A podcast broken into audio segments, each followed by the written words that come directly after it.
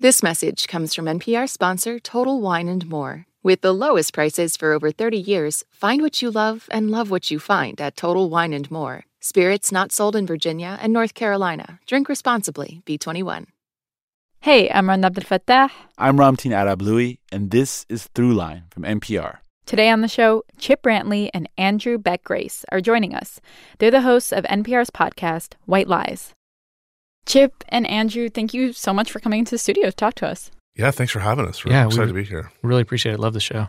So, all right, you guys host this great new series from NPR called White Lies, and it investigates a cold case from more than 50 years ago, right? So, catch us up. What's the series about? So, White Lies is about the unsolved, unresolved murder of uh, a man named James Reeb, who was a Unitarian minister who came down to Selma, Alabama in March of 1965 to support the uh, voting rights campaign going on in Selma. And he was actually, while he was in Alabama, he was attacked on the streets in Selma, died a, a couple days later in Birmingham. And his murder has essentially gone unsolved for the last 54 years. Race is obviously front and center um, in this story. So, I wonder, how did that factor into how you thought about telling it? You know, you're both white reporters. Did you feel like your your whiteness granted you or denied you any access in talking to people? It definitely helped with access, uh, for sure. I mean, I think being two white guys from Alabama who look the way we look and, and also, you know, can kind of talk the talk helped open doors to um, to get people to talk to us who I think otherwise would not have. And so we we tried to use that to our advantage while also understanding that, being aware of that the whole time we were we were doing this.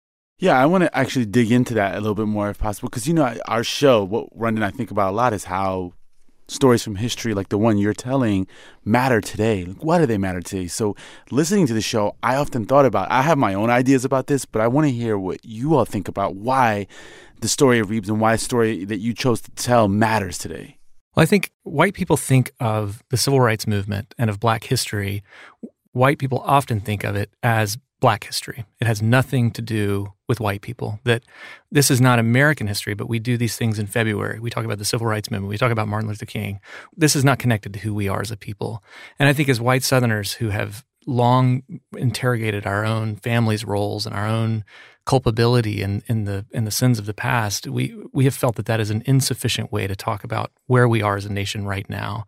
And so I think as white people going down to look at the the murder of this white man by other white people and a community of white people who protected it, it actually makes a certain kind of sense that white journalists would be would be asking questions about the story, even though of course the context of this is the struggle for black voting rights. So I think we've been we've been trying to triangulate our way around to really lean into the to the strengths we have as white Southerners telling the story, but also being very aware that that this is not a story of our own liberation. In fact, it's a story of our own guilt and our own sort of responsibility to the past. It's a great series for everyone listening. You should check it out. But now we're going to pivot a little because today you're bringing us a little bit of a different story, right? Yeah. So the story of, of James Reeb and how James Reeb gets to Selma in the first place is all because of this thing called Bloody Sunday that happened in early March of 1965 when these peaceful demonstrators decided they were going to walk to Montgomery to protest the lack of voting rights. And they were met at the foot of the Edmund Pettus Bridge in Selma. They were met by a group of state troopers who beat these peaceful protesters. John Lewis and Hosea Williams were at the front of the line. These these kind of iconic images of these peaceful protesters being beaten by all these sheriff's troopers, many of them mounted on horseback, shooting tear gas into the crowd. That event is what prompted James Reeb to come down to Selma, along with many many other white Unitarians and other clergymen and and women who decided to to lend their support to the movement. Well, all of that only happens because in February of 1965, a man named Jimmie Lee Jackson is shot in Marion by state trooper during a night march. And that murder of, of Jimmie Lee Jackson is what prompts the folks in the SCLC and the, the Student Nonviolent Coordinating Committee to decide to do the march to Montgomery in the first place. So Bloody Sunday does not happen without Jimmie Lee Jackson's death the previous month. And Jimmie Lee Jackson's death, I mean, did that get the same sort of national attention that Reeb's death got? No, not at all. In fact, there was very little made outside of the local community of Marion and Selma about Jimmie Lee Jackson's death. So, you know, you, you do a compare and contrast. When Jim Reeb dies, The president sends flowers to his wife down in the hospital in Birmingham, makes or receives dozens of phone calls with his staff and with others, and then sends a jet to fly Jim Reeb's widow back to Boston. Then a week later invokes Jim Reeb's death when he introduces the Voting Rights Act before both houses of Congress. When Jimmie Lee Jackson died just a few weeks before, no phone calls, no roses, no airplane, no mention in the press. There's one small story in the press, but none of the national outrage that Jim Reeb's death draws from around the country. And so it took the death of a white man essentially to kind of draw that national attention to this bigger issue. Yeah, I think I mean it's it is a testament to the way that white lives matter more than black lives in 1965 and I think the case could be made that this is still a massive problem today and that's what makes the Black Lives uh, Matters movement such a resonant uh, story today and how it connects back to our story as well. Okay, excited to hear this. Here's an excerpt from NPR's podcast White Lies.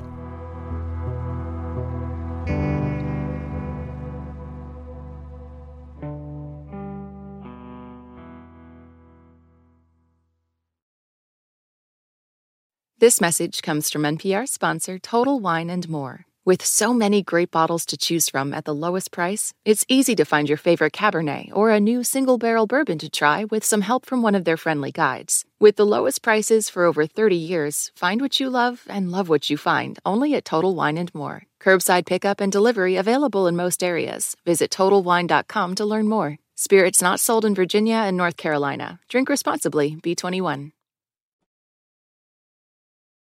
When the state trooper who shot Jimmie Lee Jackson was charged with his murder in 2007, a woman named Mary Cosby Moore was a circuit clerk at the Perry County Courthouse in Marion, 30 miles northwest of Selma. I think that's where my interest really grew, looking at the case and following the case and then handling all the court documents because in that case, all the documents have to come through the clerk's office and the discovery of it was just fascinating. Like so many people in town, Moore had a personal attachment to the case. Even though she was only seven years old in 1965, her family and Jimmie Lee Jackson's family knew each other well. Her grandfather was close with Jimmie Lee's grandfather, Cager Lee, and their mothers were also friends. As a matter of fact, Miss Viola was the first person that started my mom in chickens. She gave my mom two chickens at the time. And my mom had never dealt with chickens before, so she gave her two chickens, and my mom started raising chickens. Of course, we got so attached to the chickens that I don't think any of them ever got on the dinner table, but we did eat the eggs. Marion was like this, smaller than Selma, more familial. Everybody seemed to know everybody, and Jimmie Lee Jackson was one of theirs. And while the voting rights campaign in Marion would often later be lumped in with the broader movement in Selma, Marion had its own local movement. I had participated in the movement in Birmingham. Uh, it was right down the street from where the fire hoses and the dogs and. That's Walton McKinney, who had grown up in Marion, but who left for a few years to attend college in Birmingham. So I came home and I was unable to register to vote. I registered in Birmingham, but when I got home, I still had no authority to vote here in Marion. They'll put you off off day after day after day, but still we would go up to the courthouse to to the registrars. They said come back the next day, come back the next day, and then finally when they did let you come in, they would give you a stack of papers, about a half inch thick, questions to answer. Know, how many pennies in this jar? And you have a jar full of pennies. Or they'll ask you something about some dead president or back in the 1800s or 1500 BC, just question after question. Um, and you could not answer them.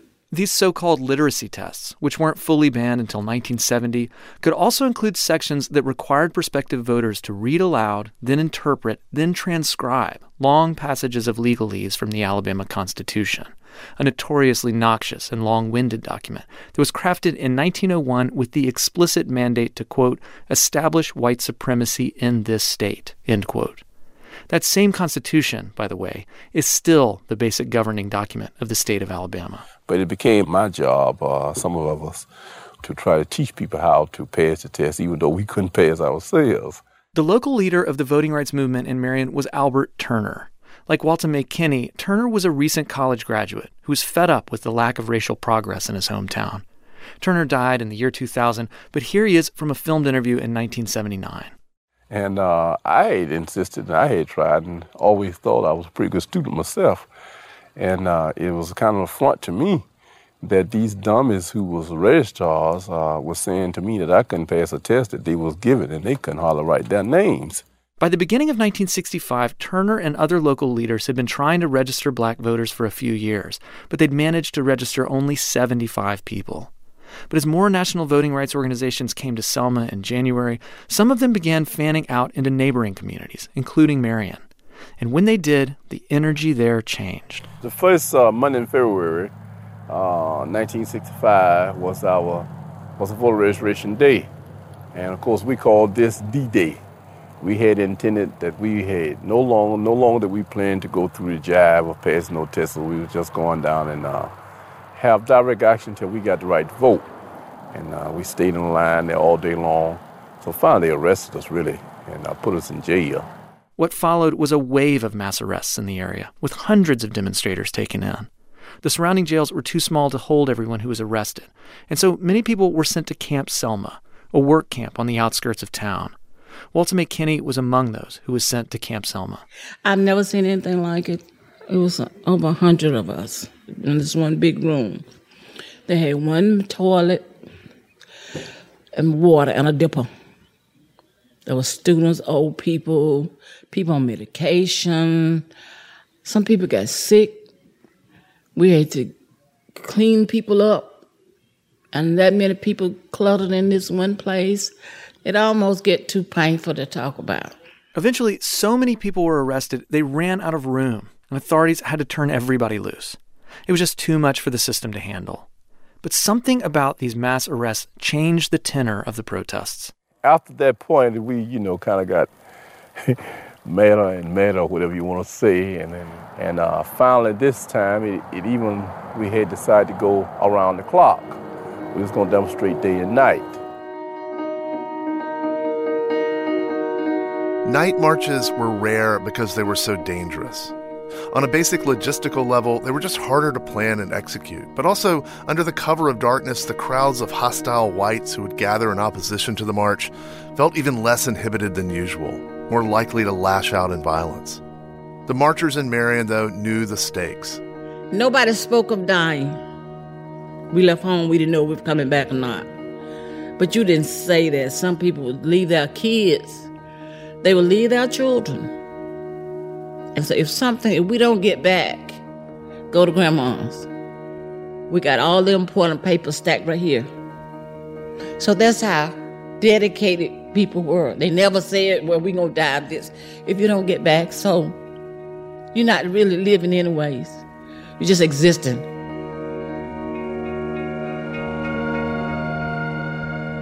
On February 18th, Albert Turner called for a night march. Officials in Marion had heard about the plans and radioed for reinforcements. Selma police officers, Dallas County deputies, members of Sheriff Jim Clark's posse, Alabama state troopers, scores of outside law enforcement rolled into Marion. So did Richard Valeriani, who was covering the Selma campaign as a correspondent for NBC News and got wind of what was happening over in Perry County. Things were relatively quiet in Selma that day, so he drove over and arrived in Marion just before the night march began. This is from an interview he did in 1985. We knew there was going to be trouble right away because local folks came up to us and threatened us, sprayed our cameras with black paint so we couldn't shoot, ordered us to put the cameras down, and harassed us. And it was a very tense situation. Turner had called for the march to start after a mass meeting at a church in the center of Marion. Okay, as we went out of the church that night uh, to begin the actual march, we got roughly about a half a block from the door, and uh, the sheriff of the county at that time and, and several troopers uh, halted uh, us. And of course, uh, they started whipping people at that point. So all of us tried to get back into the church. The line of demonstrators still was in the door of the church. The demonstration really never did get all the way out of the church and we started to turn. They said, "Go back inside. Go back inside. They're beating people up here. They're beating us up." So we turned and went back around the side of the church. And as we got around the side of the church, there was people coming with billy clubs and sticks and beating people. Uh, the town was surrounded. There was nowhere to go really. The town, the whole town was surrounded that night by auxiliary police, state troopers, sheriffs, and everybody who wanted to come in, really, who, who felt like beating folk up. Some of us tried to go back in the front door, and some of us just went where we could because as we moved, they, they also moved. They was whipping us as we went. Billy clubs was broken on people's head. And uh, I got in the back door of the church, and uh, quite a few of the people did. But Jimmie Jackson was not able to make it back in the church. He went down the hill below the church into a small cafe. The place Jimmie Lee Jackson ran into was called Max Cafe. On the second floor above it was a bar. I was in the club and uh, I heard noise, and I thought maybe it was the people singing and marching as usual. That's Elijah Rollins. He would be the one who would wind up burying Jimmie Lee Jackson. Today, he runs the funeral home in Marion that sits on the very spot where the attack took place. So I walked out on the front porch and I saw that it was something different altogether. It wasn't the marching or uh, nothing. People were screaming and hollering. People's head was being torn up, beat across the head, wherever they could be hit at them, whatever. I guess in the excitement, somebody walked up behind me and hit me with an axe handle, hit me in the head with an axe handle. The NBC correspondent Richard Valeriani. And then somebody walked up to me, a white man walked up to me, and uh, he said, uh, Are you hurt? Do you need a doctor? And I was stunned, and I put my hand back of my head and I pulled it back, and it was full of blood. And I said to him, Yeah, I think I do. I'm bleeding. And then he thrust his face right up against mine. He said, Well, we don't have doctors for people like you. Jimmie Lee Jackson's 82 year old grandfather, Cager Lee, was also hit with the billy club in the back of the head. He stumbled from the church down into Max Cafe, looking for Jimmy, who could take him to the hospital. But as they tried to leave the cafe, state troopers came through the door and wouldn't let them leave. Jimmy tried to press through them with his grandfather, but they threw Jimmy down and started beating him. When Jimmy's mother tried to get the men off her son, they knocked her back. And then they took Jimmy and, and pinned him against the walls of the building. And uh, at close range, they shot him in the side. I just took the pistol and put it in his side and shot him. After shooting him, then they then they ran him out of the uh, the door of the cafe, out of the front door of the cafe. And as he run out of the door, the remaining troopers, or some of the remaining troopers, were lined up down the sidewalk back toward the church. And as he ran by them, they simply kept hitting him as he kept running through.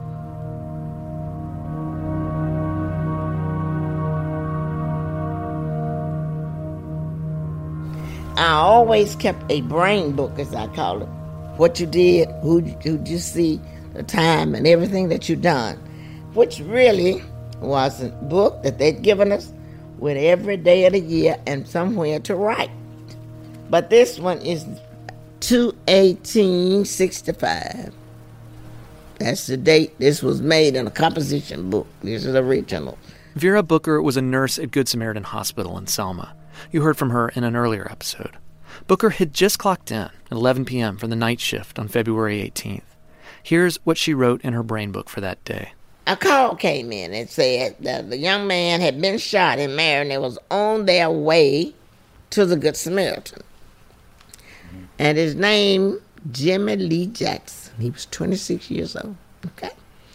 His address was Route 3, Box 37, Marion, Alabama. That was way before zip codes.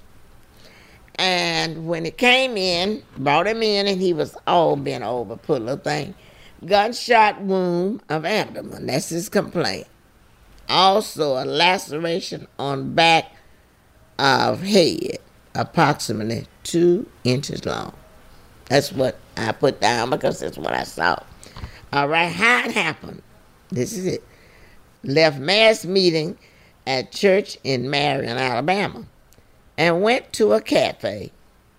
Was shot by a state trooper. He didn't give me no name. The ER in Good Sam had four curtain stalls. They put Jimmy on the table in the second one. Got him up on there and tried to stretch him out, but he was in such pain he was just coming back up. And then I noticed mm, when I pulled the sheet up, there was a hole on the left side, as big as a grapefruit, of intestines was out of that hole. They gave him morphine, then x rayed him, and then later that night he underwent surgery. For a couple of days after, it appeared that he might recover from the wounds. Booker recalls feeling hopeful in those first days. He was one of the patients in my life that I, I, I just encouraged him, and he was one of the ones I was sure would get well. I just knew Lee would be all right. But that third, fourth night, I could tell he was just getting weaker he was getting fever. I knew then. I said, Lord, he's getting infected. Getting infected. And he did. He died eight days later. Coming up, how Jimmie Lee Jackson's death mobilized the black community in Marion. This message comes from NPR sponsor NetSuite by Oracle. You look around your business and see inefficiency everywhere, so you should know these numbers 37,000, the number of businesses which have upgraded to NetSuite by Oracle. 25. NetSuite just turned 25. That's 25 years of helping businesses streamline their finances and reduce costs. 1. Because your unique business deserves a customized solution, and that's NetSuite. Learn more at netsuite.com slash throughline.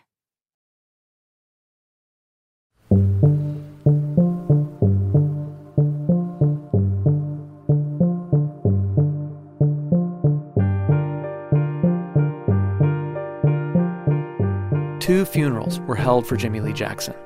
There was an open casket memorial service at Brown Chapel AME in Selma, which nearly 3,000 people showed up for, and one at the church in Marion, where he'd been a deacon. After the Marion service, a procession half a mile long walked four miles to the Heard Cemetery, where Jimmie Lee Jackson was buried.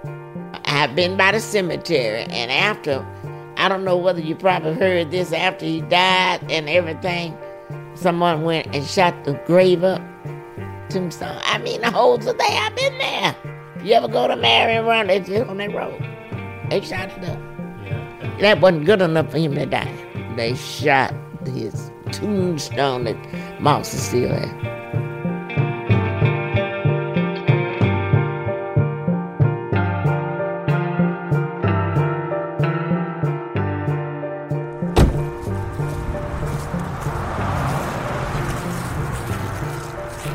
Poison ivy out here.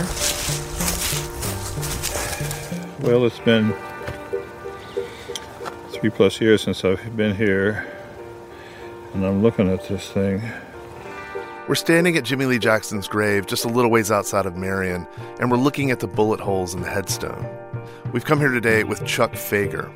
In 65, Fager worked in Selma for Dr. King's organization, the Southern Christian Leadership Conference. I don't think I see new bullet holes. Maybe that means people have decided to leave it alone. I don't know. It was shocking when I first saw it. Have you ever seen the, the video footage of the funeral here? No, but I was in it. You were here for the funeral? yeah, as a matter of fact, that was the last time that I was asked to march around Dr. King. One of Fager's jobs during the Selma campaign was to stick close to Dr. King. He wasn't called a bodyguard, but that was essentially the deal. The day of Jackson's funeral, it was drizzling rain. In the footage, but it looked like it was just the most ominous day for a funeral, you know. Yeah, and we marched all the way. So it's, it's a pretty long stretch. Yeah, it is. From town, we came all the way out here in the rain. Lots of, I think umbrellas protected Dr. King from snipers more than I did or anybody else, because there were lots of umbrellas in the rain. Yeah, I think it's interesting, and this is something we've talked a lot about standing here in front of Jimmie Lee Jackson's grave is probably a good place to talk about it. The contrast and comparison between Jimmie Lee's death and Reeb's death. A white man's death gets more attention. Is racism partly behind that? Yes, I have no quarrel with that. That's not the whole story. There's an importance to Jimmie Lee Jackson's death, which I maybe didn't realize as much till much later. Jimmie Lee Jackson's death catalyzed the black community in this part of the state. Okay, it was a big deal here. Okay, it didn't get it international or whatever, but the catalytic effect on the black community here was very important to Bevel's ability. I mean, it created a force that he was able to mobilize and direct into the march. Fager's talking about James Bevel, the charismatic field organizer of the SCLC who was directing the operations in Selma. Bevel's response to Jackson's death was that some large demonstration needed to happen. He found a Bible verse somewhere in the Old Testament where somebody says, I must go see the king. And that became his refrain. The king was George Wallace, and we got to go see the king and tell him this has to stop. They had enough after Jimmie Jackson, and they wanted to do something. Well, after Jimmie Lee Jackson was killed, Jim Bevel and I decided to go and pay a, a visit to the family. That's Bernard Lafayette, a veteran civil rights organizer who helped lay the groundwork for the voting rights campaign here. And when we arrived, his home was, was like one of those shotgun houses, and it was on stilts, you know, bricks and stuff like that, and there was open sewage running in the backyard. And the whole family had been uh, brutalized there was his grandfather with the knot on his head, and uh, there was his mother all bandaged up, and sister with her arm broken. There were broken spirits and also broken bones.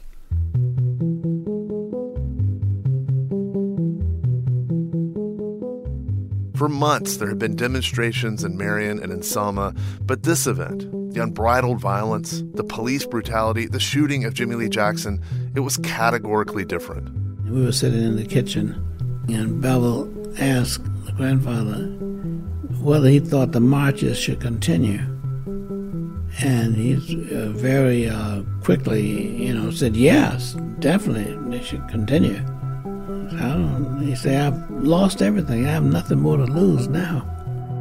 Sitting at the kitchen table with Jimmie Lee Jackson's grandfather, hearing his accounting of what could be gained and what could be lost, it all sounded familiar to Bernard Lafayette.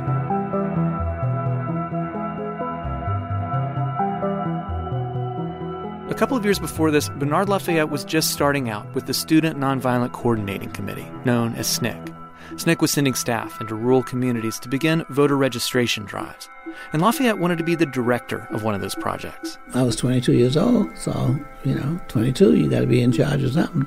So we went to SNCC headquarters in Atlanta. And there was a map of the South, and there was Alabama, but it had an X through it. I said, Well, what about uh, Alabama? He said, Well, we're not going there because we already sent two teams of SNCC workers there, and they came back with the same report nothing could be done there in Dallas County. They had the same reason. They said it was uh, white folks were too mean and black people too scared. But Lafayette went anyway. Soon he was in Selma surveying the challenge. As long as you have people who are afraid, they also believe that nothing could be done and they want things to stay the same. So my first task had to deal with helping scared black folks, you know, have some courage. When Lafayette arrived in Selma in early 1963, the civil rights movement was reaching its apex. The Montgomery bus boycott and then the sit ins and the freedom rides had unleashed a wave of activism against segregation and against voting restrictions, and it would only build from there. Finally, white Americans seemed to be paying attention. But these other demonstrations had happened in larger cities. Selma was an entirely different story black families had worked for the same white family for generations. And some of the uh, women there were wet nurses. They nursed some of the white children. So there was a closeness that you couldn't imagine. First of all, they didn't believe change was possible. And then they didn't want to disturb their relationship because they felt very protective they used to tell me that if God wanted us to be uh, equal with whites, He would have made us white. You had to have a great imagination that any change was going to happen in Selma, Alabama.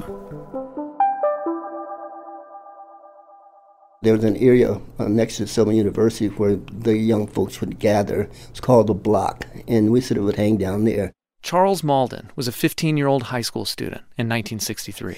And Bernard Lafayette started showing up down there and talking to guys like myself. Began to ask us simple questions like, well, why can't your parents vote? Or why can't you um, drink out of the white water fountain? Or just simple questions that we had no answers to. We had been terrorized into staying inside of the box. And he began to ask questions that we had never dared ask ourselves because it was just too threatening that would have been a danger to white society. In talking to high schoolers like Charles Mauldin, Lafayette was assembling an army for an as yet unannounced battle. What they were gearing up for wasn't just a campaign of incremental skirmishes to achieve legislative victories.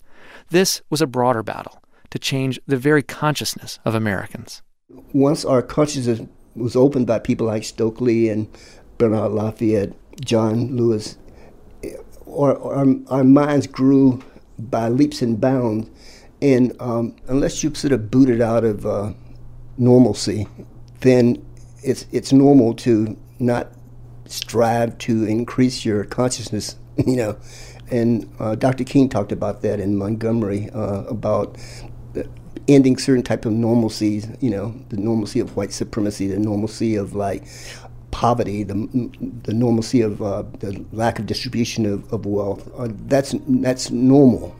It takes um, electricity to somehow shock you out of that, and and we had no way of, of understanding whether we'd succeed or not because it was all so new and so much bigger than probably anything that happened since the Civil War. Selma had been the X on the map in the SNCC office in Atlanta for a reason. It had a reputation for being too volatile a place to organize. But Lafayette figured out a way to harness that volatility so that Selma was now generating the right kind of electricity. The kind of electricity that would bring hundreds of black people to the courthouse to register to vote each month. The kind of electricity that would fill the jails with peaceful protesters. The kind of electricity that would attract the attention of the Department of Justice.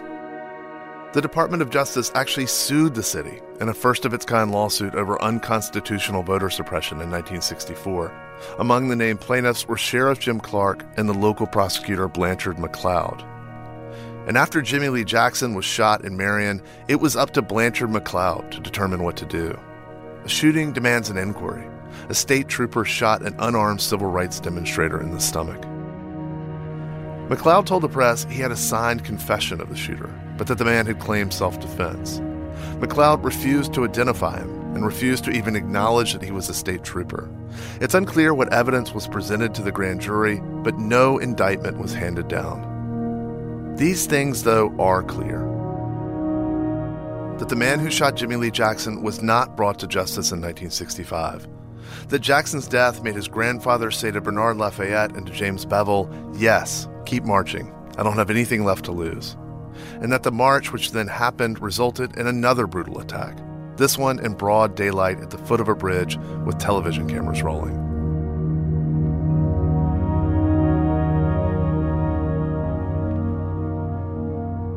The Alabama state trooper who shot Jimmie Lee Jackson wasn't publicly identified at the time. Decades later, he admitted to pulling the trigger. But he didn't make this admission to police who were investigating the crime. Instead, he admitted it to a reporter. That's after this. The Search for Justice, more than 40 years later. Coming up.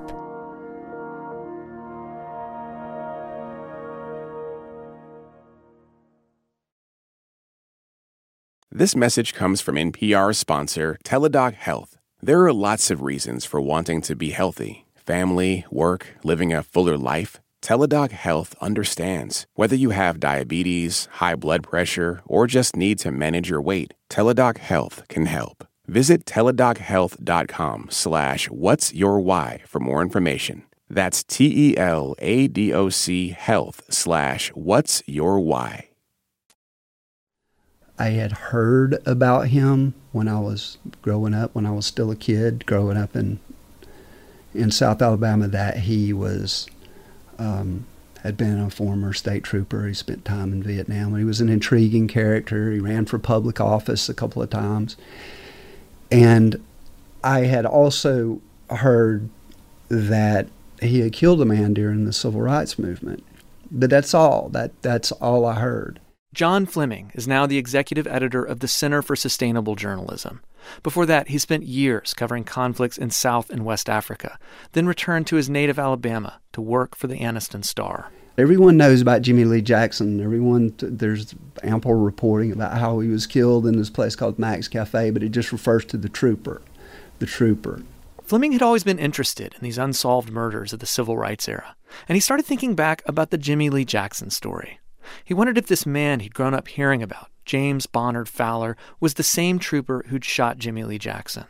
I made a few inquiries to people I knew in South Alabama, and a friend of mine who knew him offered an introduction.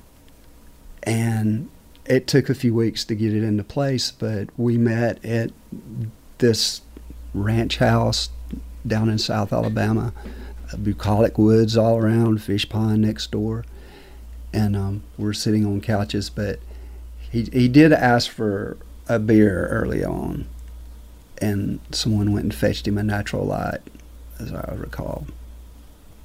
And then we just we we started. And one of the very first things that Bonard Fowler told me was that he was indeed the person who shot and killed Jimmie Lee Jackson. After Fleming published his story, it didn't take long for the news to make its way to Selma and Marion. I'm going to be very honest on this because I believe in being blunt and honest. I thought Fowler was dead. So many years it passed. I just, I grew up reading this stuff, and we learned about it in school too. So at the time I became district attorney, I actually took office in January 2005. I thought Fowler was dead. That's District Attorney Michael Jackson. In 2005, he was newly elected and the only African American DA in Alabama. His circuit, which consists of five counties, is the largest in the state. And once that interview hit, I started getting calls from everybody letters, calls, people calling saying, You need to open up an investigation. And I said, fine. I didn't think anything was going to come of it, but it was my job as district attorney to look into it.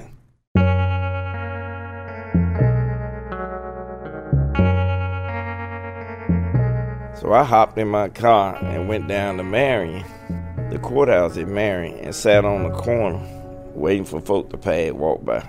A confession to a newspaper reporter is one thing, but in order to actually prosecute the case, Jackson would need more than that. He needed witnesses. So he just went down to the courthouse and started watching people. And I'm figuring, I'm, I'm calculating the age of people. I said, well, this person would have been around then if they grew up in Marion. So I started talking to people. And pretty quickly, that first day actually, he found a few people who knew people who had been there. A few weeks passed, he gathered more people who could testify, and finally he made his way to Vera Booker. 21865. That's the date this was made in a composition book. This is the original. And Miss Booker can talk. And so after Miss Booker, I think that was like the final thing to say, okay, I'm, I'm gonna take this to the grand jury. I think I got enough.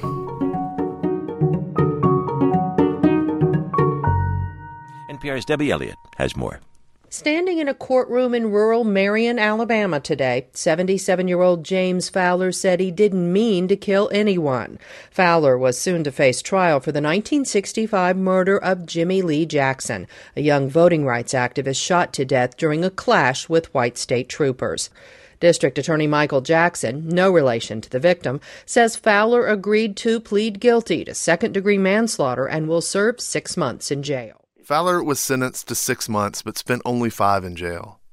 He was released in the spring of 2011, died in the summer of 2015. If you go to Marion today and talk to people about what happened in this case, you'll hear a lot of different opinions. Some will say that Fowler never should have been tried in the first place. He was an old man. What's past is past. Water under the bridge. Others will say the short jail time was an insult to Jimmie Lee Jackson's memory that Fowler walked free for 45 years, and that whole time, the main law enforcement agency of the state of Alabama knew his identity. But Michael Jackson had a tough decision to make. So many years had passed since the crime, so few living witnesses. And to take a case this polarizing to trial, it all brought the possibility of a hung jury and a retrial. What if Fowler died in the interim without ever being held accountable? For Michael Jackson, a plea deal seemed like the best way to square the circle. What's the best case scenario for one of these? Well, I think the, the of course the best case is the, the defendant gets some some time, but the second thing is just the, to bring answers to the family. You know about what actually happened. These cases, like Reverend Reeb, are cases that are discussed in books.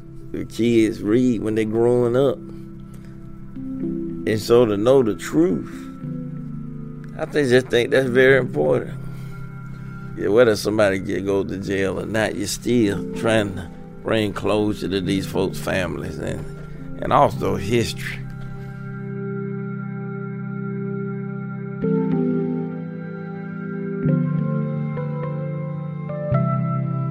Going back to those communities and telling those stories from beginning to end is something of a healing process for those communities and for the South and for the nation. And of course, we still haven't had that.